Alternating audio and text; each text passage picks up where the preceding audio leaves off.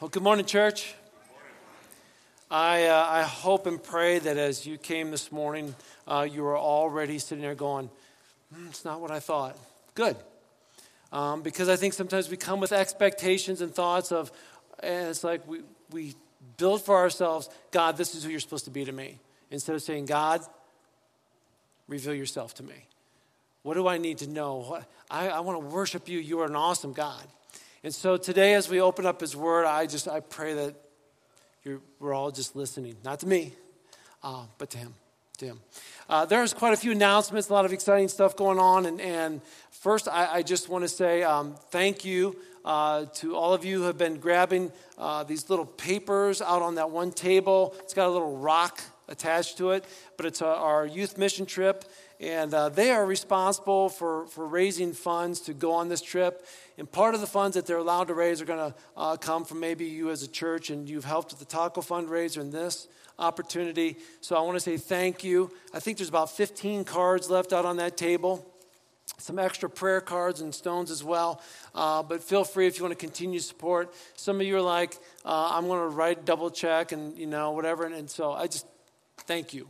Uh, again, we're trying to, to help our, our youth say, You've been serving here in this area, in this community, in this church. Now let's go. Let's get this mission field going as we go out into other places.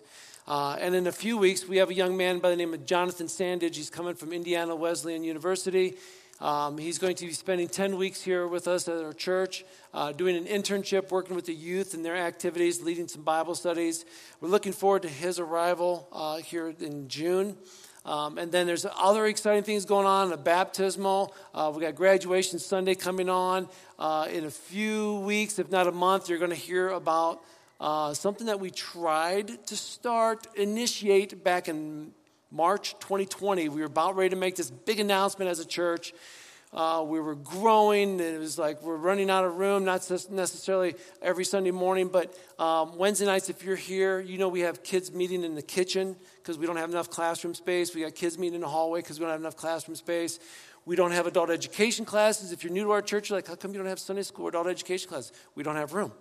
So we were at a point where we were just about ready to announce we're going to add on a little addition just over here to your right, my left, on the east side of the building here uh, five rooms a nursery, a preschool, and three classrooms. And then that would open up all the other nursery and preschool classrooms uh, for adult education. We were just getting ready, excited. We had the plans ready. We had it ready to launch and share with you how we were going to do this.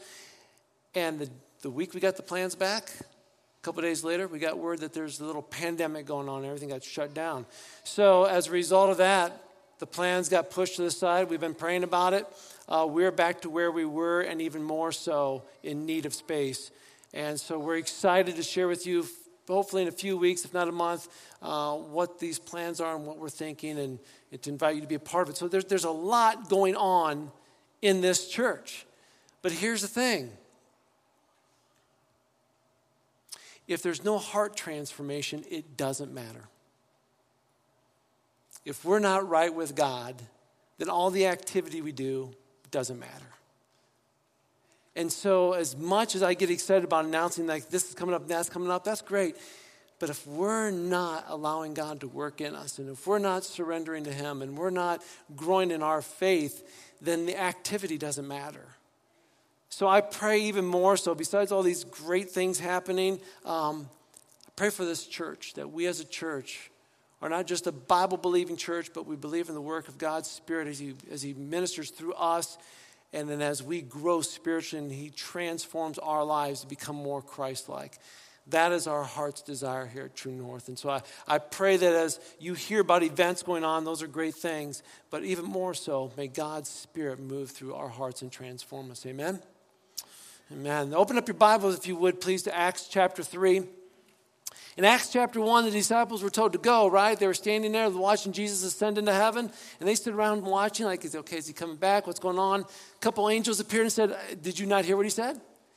Go back to Jerusalem. Now, I want you to go back and, and wait. The Holy Spirit's coming. Gonna, you're going to get equipped. And uh, so they were like, okay, yeah, we're going we're gonna be God's witnesses. And, and, today I sort of ask the same thing. It's like, are, are we ready to go? If that was us in that moment. Like this is today. And are we are we standing around looking up in the sky like, hey, you coming back, Jesus? Or are we going out equipped and empowered to, to live for him? You know, Jesus told us, he said, I came here to save you. In the book of Mark, chapter 10, verse 45, he says, Even the Son of Man came not to be served, but to serve others, and to give his life as a ransom for many. He came to save us. And so we know and we confess with our mouths and believe in our hearts that Jesus Christ is Lord. We're saved. Ephesians 2 8 9 says, We're saved by grace, not by works. Otherwise, we'd boast about it. It's not the good things we do, it's not the projects, it's not the events. That doesn't save us. It's by the confession of our mouths and to believe in our hearts that Jesus Christ is Lord, we're saved by the grace of God. And then His Holy Spirit comes into our life and we are regenerated. We are made new from the inside out. There's a transformation that starts. Brian did a great job last week sharing from the Acts chapter 2 then how the church then initiated their launch into the world by, by first building up the church. I mean, they were committed to the apostles' teaching. They were committed to fellowship, sharing in meals, and prayer. And then it's like, okay, we're doing all this, and it says, in all they celebrated as there were the apostles performed many miraculous signs and wonders. And they were like getting excited because now the apostles are doing the miracles. And then there's so much more excitement. And then it says that they met together daily and they shared what they had. And if you remember, it says not only did they meet every day at the temple, but they met for the Lord's Supper and they shared their meals with great joy and generosity. And man, this was great, right? It's like the church is getting built up, the church is getting equipped, and then all of a sudden we get to Acts 3, and now it's going to be the time for now, we got to start moving out with this. It's, it's nice having a holy huddle, isn't it, on Sunday morning? It's like, oh, it's good to gather together with the church body. It's like, oh, this is great. I love this. But you know, we're called not just to be here and hang out all the time. We're called to go out with what God's given us. And, and this is what's going to happen in, in uh, Acts chapter 3.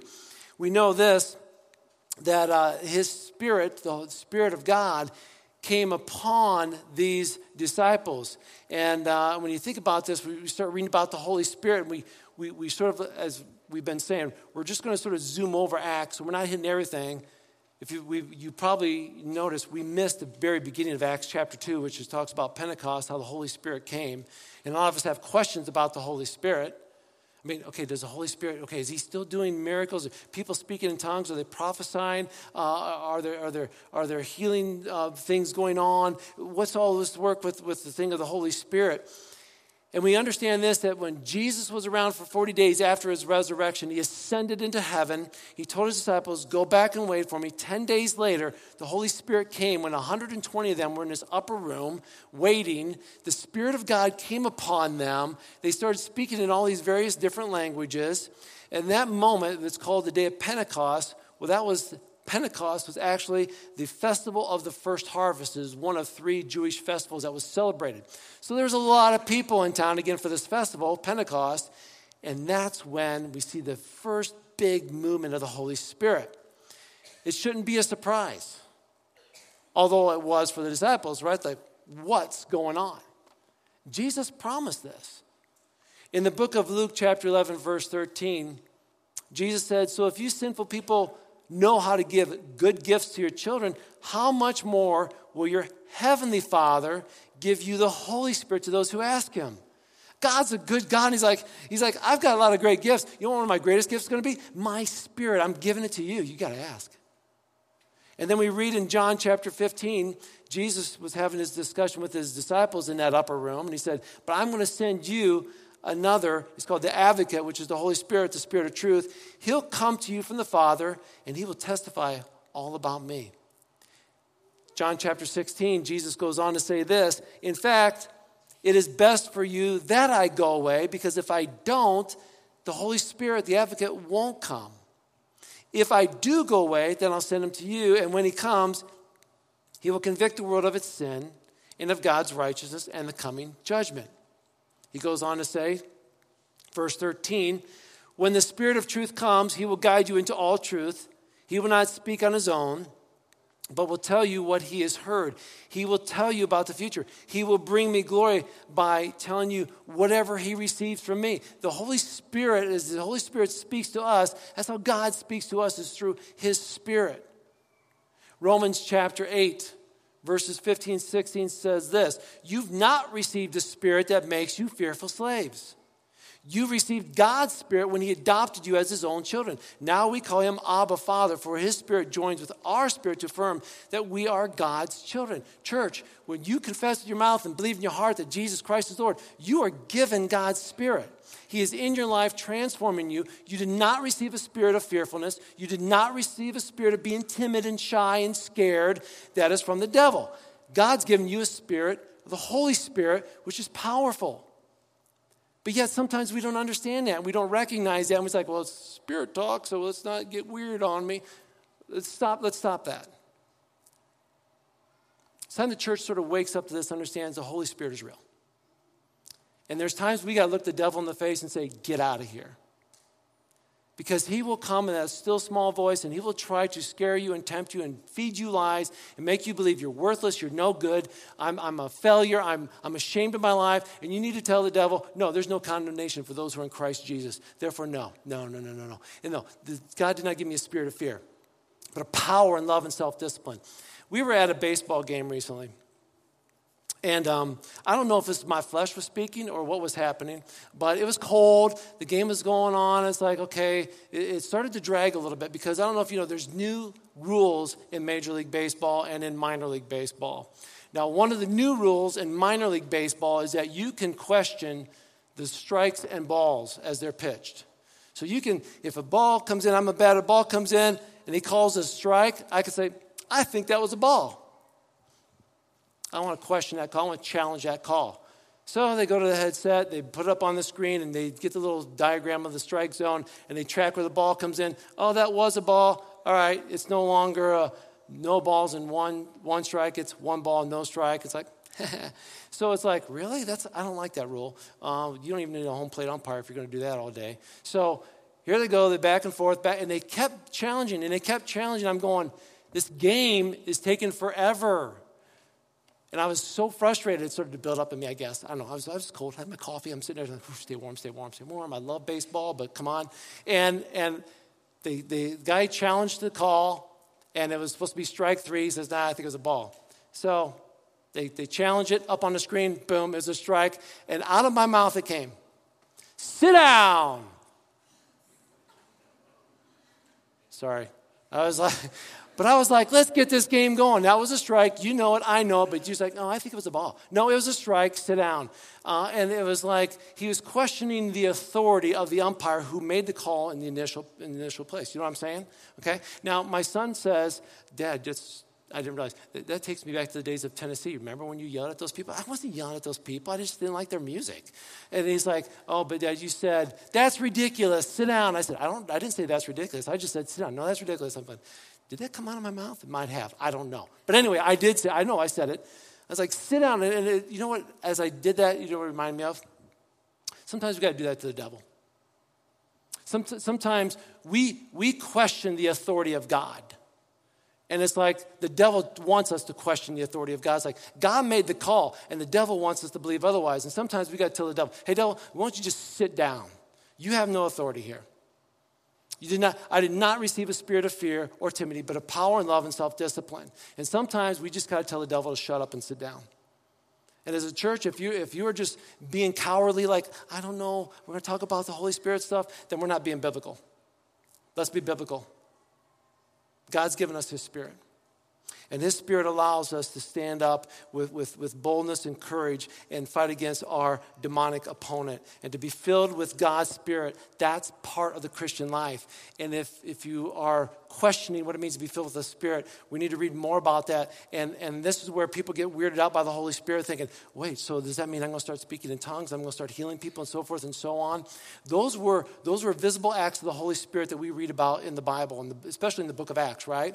But here's something else that Paul Paul talks about in the book of Galatians. He says the fruit of the Spirit is what? Love, joy, peace, kindness, goodness, patience, gentleness, uh, self control. See, we've got all, those are fruits of the Spirit as well. You want to know if the Holy Spirit is evident in your life? Then I should be seeing love and joy and peace and kindness and goodness. I should be seeing all that. When we go out into our yard, we go into the back and we see these trees that are budding and they've got leaves popping out, right? And we got flowers budding. But I'm looking at all our trees. We have one tree that has no leaves on it.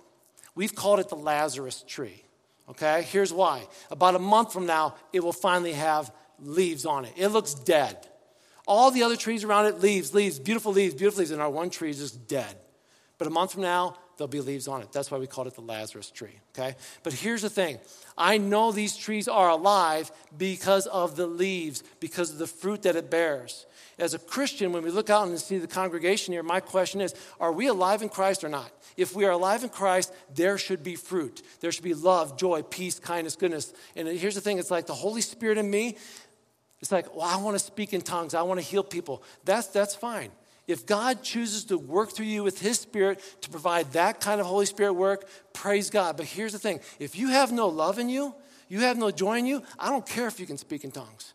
I don't care if you can heal somebody if you have no love in you.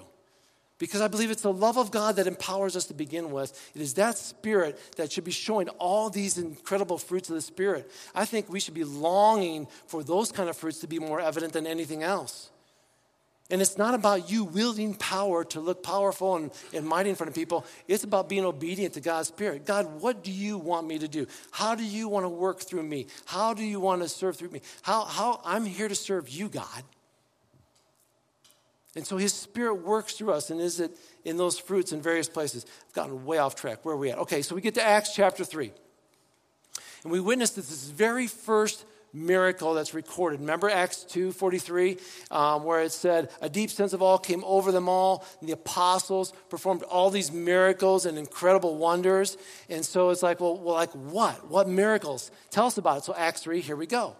This is a very important one. I don't know why this one is listed, uh, why, why some of the others weren't. I believe this one was listed because of as a result of this miracle, Peter and John have to go before the government. And there's this, first of all, he has a huge crowd. He preaches this incredible sermon, and then after this next incredible sermon, they take him before uh, the authorities, which leads to then ultimately the persecution of the church. Christianity becomes under fire after this. And so all the Christians then are now trying to get out of Jerusalem and get out of, and that's how the gospel spread. Because of pain and suffering, the church had to disperse, but as they went, they took the good news with them onto all these other places. So maybe that's why this particular miracle is listed, and let's examine this incredible miracle. Acts chapter 3, verse 1. It says here Peter and John went to the temple one afternoon to take part in a three o'clock prayer service. As they approached the temple, a man lame from birth was being carried in each day. He was put beside the temple gate, the one called Beautiful Gate, so he could beg from the people going into the temple. So here's Peter and John, both commissioned by Jesus, recognized by the early church as being apostles. Some are like, wait, weren't they disciples? Now they're apostles. So a disciple is a follower of Jesus Christ. An apostle is one who has witnessed what Christ's resurrection. Now he's an ambassador. He is going out with the message. I'm growing, I'm learning, I'm a disciple, but now I'm going to go tell everybody. And they became ambassadors, they became apostles. If that maybe helps you understand the difference and why the name changed. There's more to it, but that's mainly um, to help you understand.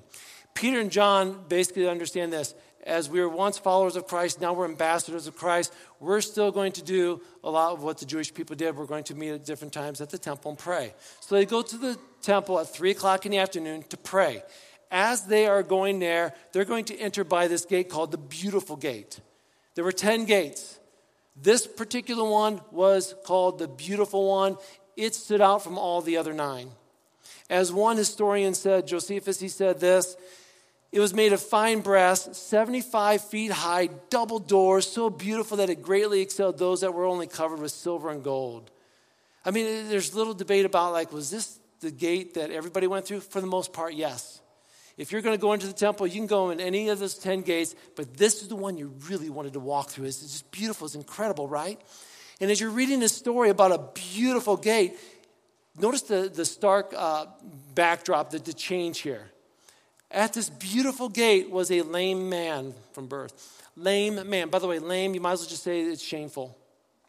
Oh, he's lame. Somebody screwed up in his life. He must have sinned or his parents sinned. Because that's what religious believers often thought back in biblical time. If you had something wrong with you, you're struggling with something in your life, you've got sin in your life. That's why. Or maybe somebody in your family's got sin in their life. That's why you are. And it sounds almost like superstitious, right? But that's what it was. So when you look at this lame man, he must be a sinner. His parents must be a sinner because he was this way since birth. So that's really shameful and actually sort of unclean. So let's not get near him. And look where he's located at this beautiful gate. What a stark contrast, isn't it?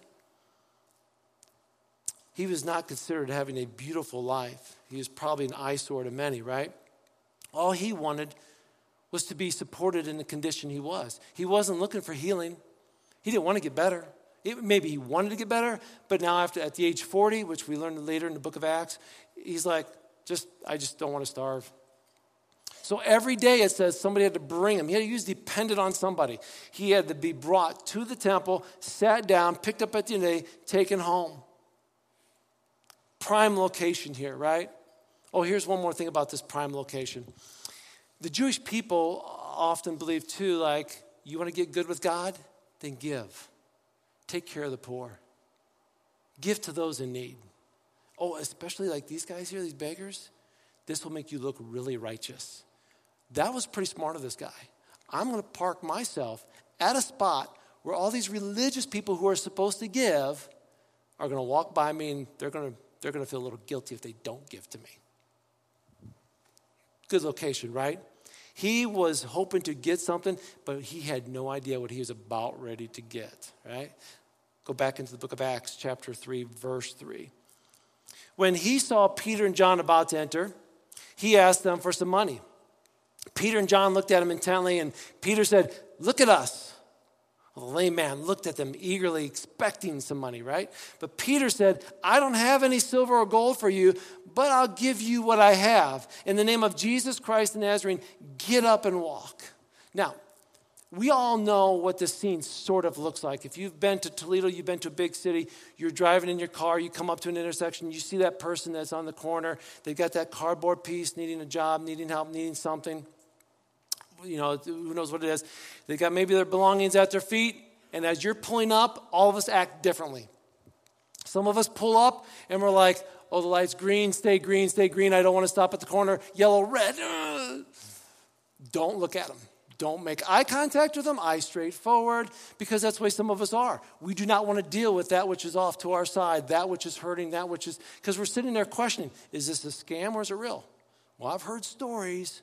And what are they going to do? If I give them money, what are they going to do with the money? Let's see, I've got a, got a water bottle. Here you go, have, have a water bottle. I'm not giving you eye contact, right? Everybody approaches it differently because we think differently about this situation. Many years ago, when we went to Washington, D.C. on a, on a trip, we were downtown and there's a lot of homeless people. Um, and one afternoon I had to go um, out and get something, so I, I ran down to the church van to grab it, and I ran to this homeless man, and he wanted money. So I was like, Well, what do you need the money for? I figured I'm going to ask. He goes, Well, I'm hungry. I need some food. I said, there's McDonald's right there. Let's go. I'll, I'll buy you a meal. What's your name? Nolan. Uh, how do I remember Nolan? I think I'm not. I'm not the greatest with names, and a lot of you know that, right? So I forget names often. And but it's like no, because right away I thought, do not forget this man's name because he needs to know he's loved. Uh, Nolan. Nolan Ryan's a famous baseball pitcher. I'll just pretend he's a baseball pitcher, whatever. And so that's how it stuck with me. We went to McDonald's. We're sitting there. It's like, um, have you ever gone to a shelter? Yeah, yeah. Um, do you have family? Well, I've got a daughter, um, but we're not getting along. And I said, Have you ever gone to a church? I tried that once. Went up this, the steps of this church, and these guys were in nice suits at the door, and they wouldn't let me in because of how I was dressed. I was like, That's a shame. You should never be treated like that. And we talked a little bit more and, and um, bought him some more food to go and, and wished him well. And the next day, I'm out again, this time with a bunch of the kids in the youth group. And, and over on the other side of the street, I see Nolan. So first thing is like, what? Hey, Nolan. You know, like, he's like, like, you remember me? It's like, yeah, you're the baseball guy. That's how I remember. Um, but, you know, he's like, okay. And as soon as I get done waving to him, basically I run into another person, and they were like asking for money too. So my question was, what do you need your money for? They said, oh, I need a, I need a couple shirts. Oh, here's a shirt vendor right here. Come on. And they're like, uh, No. And they took off. And it's like, Okay, so you didn't want money for, sure, it's money for something else. So it's like a lot of us have different opinions about how to take care of those who are in need, right? We got to figure out how do we do this. Well, as we're looking at this man, he's sitting there, prime position, waiting. And Peter and John are like, yeah, let's do something. Prompted by God's Spirit, I believe. Peter's like, stops and like, hey, look at us. Can you imagine this guy's heart? I mean, he's like, cha-ching, yes. Not only did they give me eye contact, they want me to look at them because they probably want me to see them put a lot of money in my cup or whatever he had. And he's like, then out of Peter's mouth, silver and gold I do not have. Oh, can you imagine now this guy's heart, boom, sunk, right? But what I have, I give to you in the name of Jesus of Nazarene. Get up and walk. And it's like, what? You think about this moment, how incredible that was. And, and, and because Peter and John knew what he really needed. He just didn't need something to fill his belly or support his life. He needed to be able to be restored. See, a lot of times at our food pantry, we'll have people come in and, yeah, let's, let's bless people. Let's feed people, right? That's what we do at this church. We feed people. But what if somebody comes in and says, hey, I'm looking for gas cars and prime rib? Well, you can come in, we'll give you what we have here. But very simply, what we do is we look at, we have to look them in the eye and say, hey, silver and gold we do not have. But what we do have, we give you the name of Jesus Christ. In other words, I may not be able to meet all your physical needs, but I want to share with you the redemptive work of my Lord and Savior, Jesus Christ, and what he can do for you in here. Because that's really what people need, more so than anything. And Peter was given the power to do what, what he did through the, through the work of, of, of the Holy Spirit because Peter's life has already been transformed by Jesus. He's got the Holy Spirit and now it's like, I want to share this with you. I want your life to be transformed too. Look at verse 7. Peter took the lame man by the right hand and helped him up. And as he did, the man's feet and ankles were instantly healed and strengthened. He jumped up, he stood up on his feet, he began to walk. Then, walking, leaping, and praising God, he went into the temple with them. Verse 9 All the people saw him walking and heard him praising God. When they realized he was the lame beggar they had seen so often at the beautiful gate, they were absolutely astounded. They all rushed out in announcement to Solomon's colonnade, where the man was holding tightly to Peter and John. I mean, this wasn't some kind of uh, promotional thing that Peter was doing. Um, it was a prompting of the Holy Spirit. It was the faith of Peter saying, I believe I'm supposed to reach out and help this man. And so being obedient to God's Spirit comes to the first part on that we need to be attentive to. But then he reaches out to this man, and it says the man's feet and ankles were instantly healed. The, Luke does an incredible job. You're going to look for these words feet and ankle bones in the Greek, and you will find them nowhere else in the New Testament, but in this story alone. It's like Luke is like, yeah, you guys all know I'm a physician, right? So let me tell you, some things took place in this human body that I cannot, uh, I cannot explain, except that it was, it was a miracle. And he, and he puts that out there. And, and, and, you think about this. Can you imagine the atrophy in these, these man's legs? He was born lame, so he's never walked, right? And if you've ever had a broken bone and you take the cast off and you, your muscles have, have atrophy, they've shrunken, they're, they're weak, and you got to do physical therapy and you got to get the strength of it. Can you imagine for 40 years never walking? I, if he's never walked, does he even know how to walk? Does he know how to jump? But he was, as Peter reached out, took him by the hand, pulling him up. He jumped up and he like he jumped, he leaped, he praised God. He did a Holy Spirit jig, right? This guy was fired up. He was excited. There was an instant healing that took place. And as soon as he was healed, he did three things. First of all, um, he did what God gave him the ability to do walk, leap, jump. And then he went with Peter and John to the temple. It's like, okay, I want to learn more from you guys. I want to learn more about your God. And then he went into the temple and he praised God.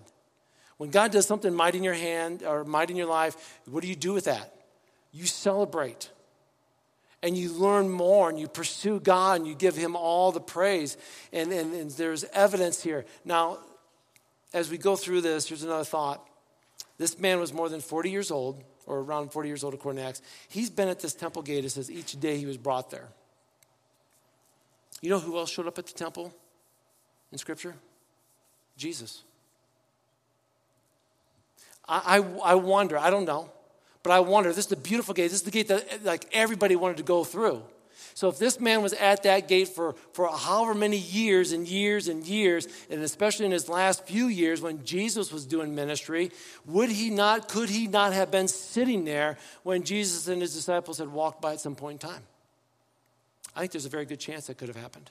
Now, we don't know for sure, but if Jesus was in the temple and this man was at the gate of the temple every day, I'm, I think there's a good guess. My question is this if that is so, why did not Jesus heal him on that moment?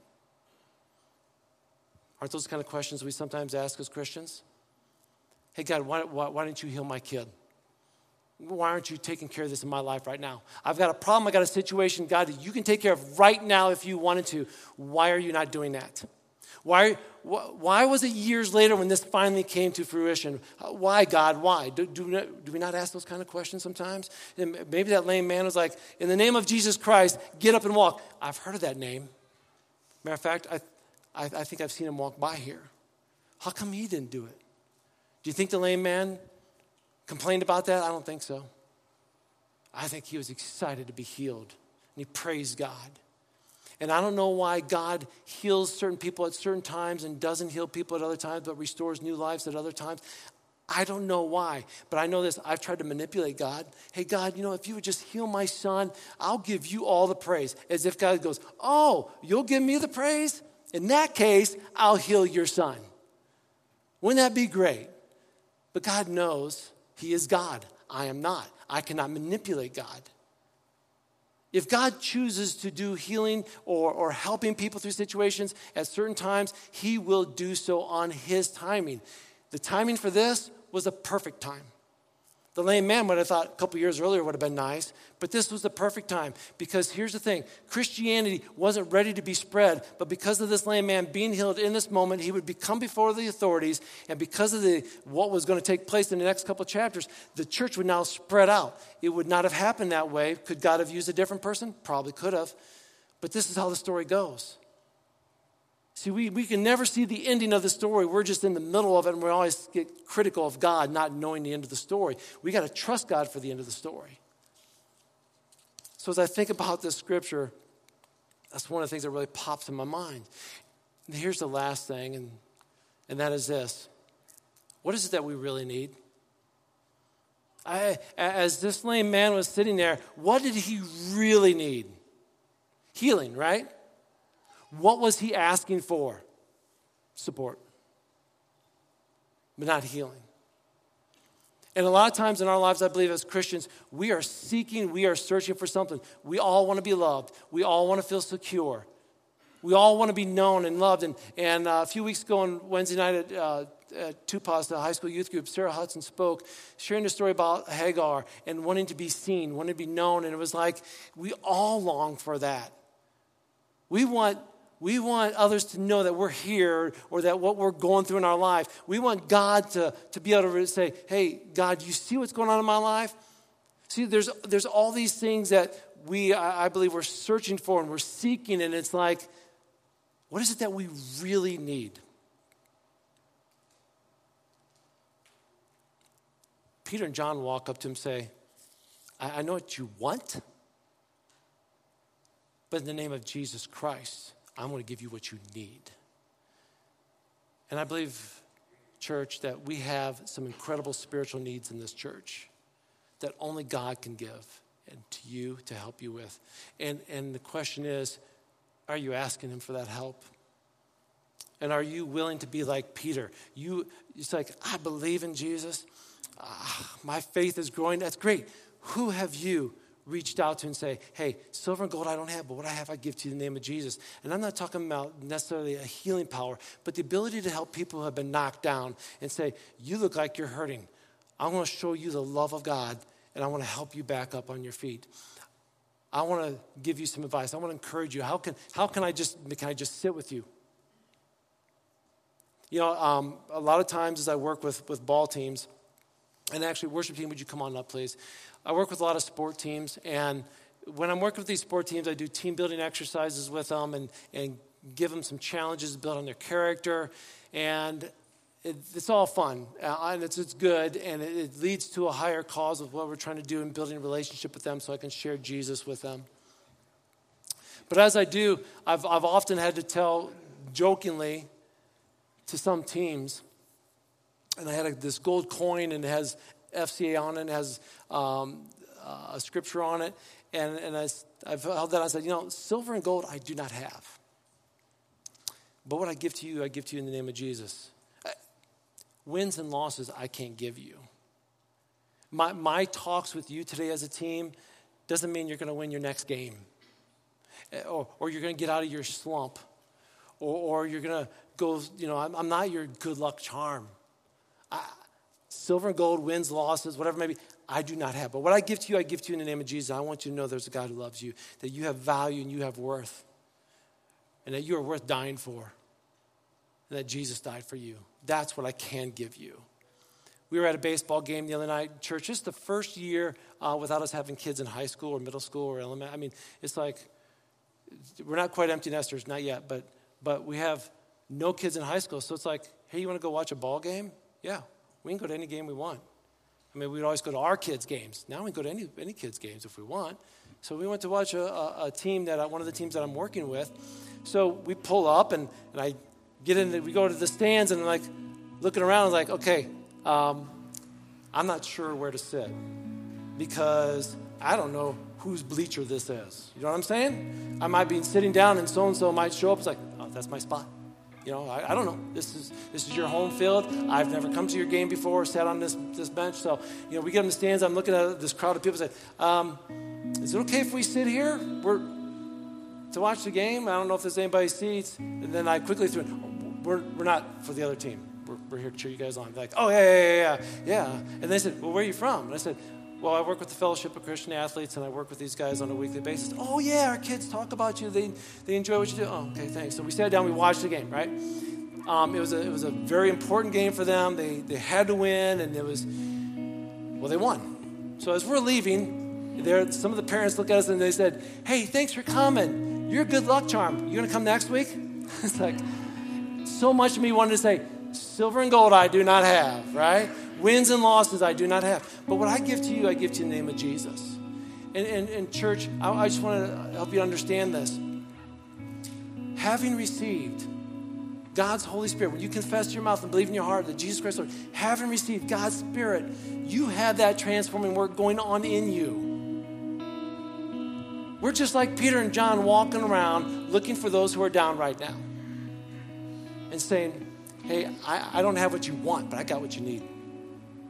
And are you willing to reach out? Are you willing to reach out? Let's, would you stand, please? Having received God's transforming spirit, let's be more celebrative. Let's, let's praise God for the work that He's doing. Heavenly Father, I thank you for what you're doing in our lives.